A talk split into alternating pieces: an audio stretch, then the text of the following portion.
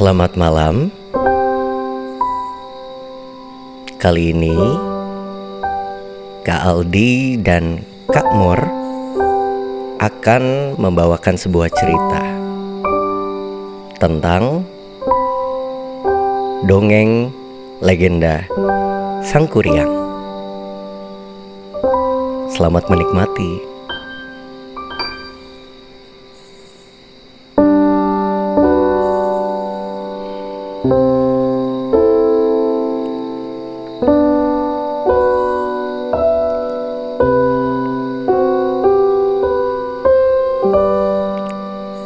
Pada suatu hari, tersebutlah kisah seorang putri raja di Jawa Barat bernama Dayang Sumbi. Ia mempunyai seorang anak laki-laki yang diberi nama Sang Kuryang. Anak tersebut sangat gemar berburu. Ia berburu dengan ditemani oleh Tumang, anjing kesayangan istana. Sang Kuryang tidak tahu bahwa anjing itu adalah titisan dewa dan juga bapaknya.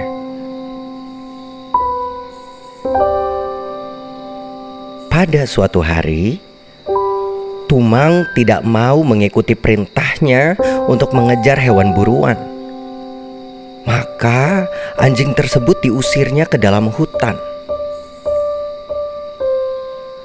Ketika kembali ke istana, Sang Kuryang menceritakan kejadian itu pada ibunya. Bukan main marahnya Dayang Sumbi begitu mendengar cerita itu. Tanpa sengaja, ia memukul kepala Sang Kuryang dengan sendok nasi yang dipegangnya sang kuri yang terluka. Ia sangat kecewa dan pergi mengembara. Setelah kejadian itu, Dayang Sumbi sangat menyesali dirinya. Ia selalu berdoa dan sangat tekun bertapa. Lalu, pada suatu ketika, para dewa memberinya sebuah hadiah ia akan selamanya muda dan memiliki kecantikan abadi.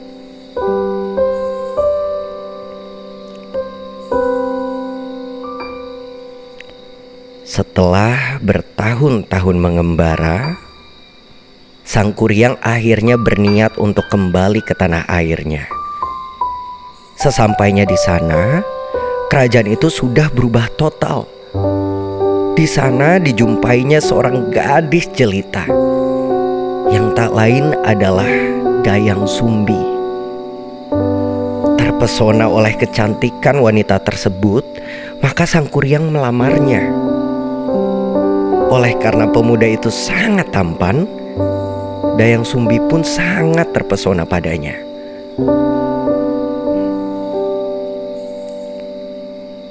Pada suatu hari, Sang Kuryang minta pamit untuk berburu. Ia minta tolong Dayang Sumbi untuk merapikan ikat kepalanya. Alangkah terkejutnya Dayang Sumbi demi melihat bekas luka di kepala calon suaminya. Luka itu persis seperti luka anaknya yang telah pergi. Setelah lama diperhatikannya, ternyata wajah pemuda itu sangat mirip dengan wajah anaknya. Ia menjadi sangat ketakutan. Maka kemudian ia mencari daya upaya untuk menggagalkan proses peminangan itu. Ia mengajukan dua buah syarat. Pertama, ia meminta pemuda itu untuk membendung Sungai Citarum dan kedua, ia minta sang kuryang untuk membuat sebuah sampan besar untuk menyeberang sungai itu. Kedua syarat itu harus sudah dipenuhi sebelum fajar menyingsing. Malam itu sang kuryang melakukan tapa. Dengan kesaktiannya, ia mengerahkan makhluk-makhluk gaib untuk membantu menyelesaikan pekerjaan itu. Dayang Sumbi pun diam-diam mengintip pekerjaan tersebut.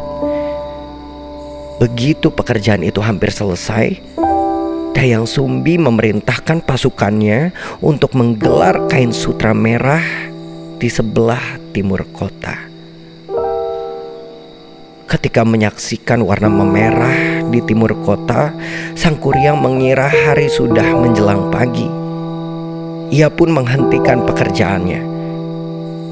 Ia sangat marah karena itu berarti ia tidak dapat menyelesaikan pekerjaannya dan juga tidak bisa memenuhi syarat yang diminta Dayang Sumbi. Dengan kekuatannya, ia menjebol bendungan yang dibuatnya. Terjadilah banjir besar melanda seluruh kota. Ia pun kemudian menendang sampan besar yang dibuatnya. Sampan itu melayang dan jatuh menjadi sebuah gunung yang bernama Tangkuban Perahu. Mulai saat itu, Dayang Sumbi menyesal. Begitu pula dengan semuanya. Karena dari satu kebohongan, dari satu hal yang tidak diucapkan secara jujur, dapat menimbulkan rasa dendam yang luar biasa. Padahal kita bisa mengungkapkan apa yang kita rasakan. Apa yang ada di pikiran kita agar tidak terjadi kesalahpahaman. Mudah-mudahan kita semua bisa menjadi manusia yang saling berbicara, membicarakan rasa, dan apabila suatu saat nanti ketika ada perselisihan mungkin kita bisa duduk bersama berbincang dan membuat dunia lebih baik suatu hari. Selamat tidur.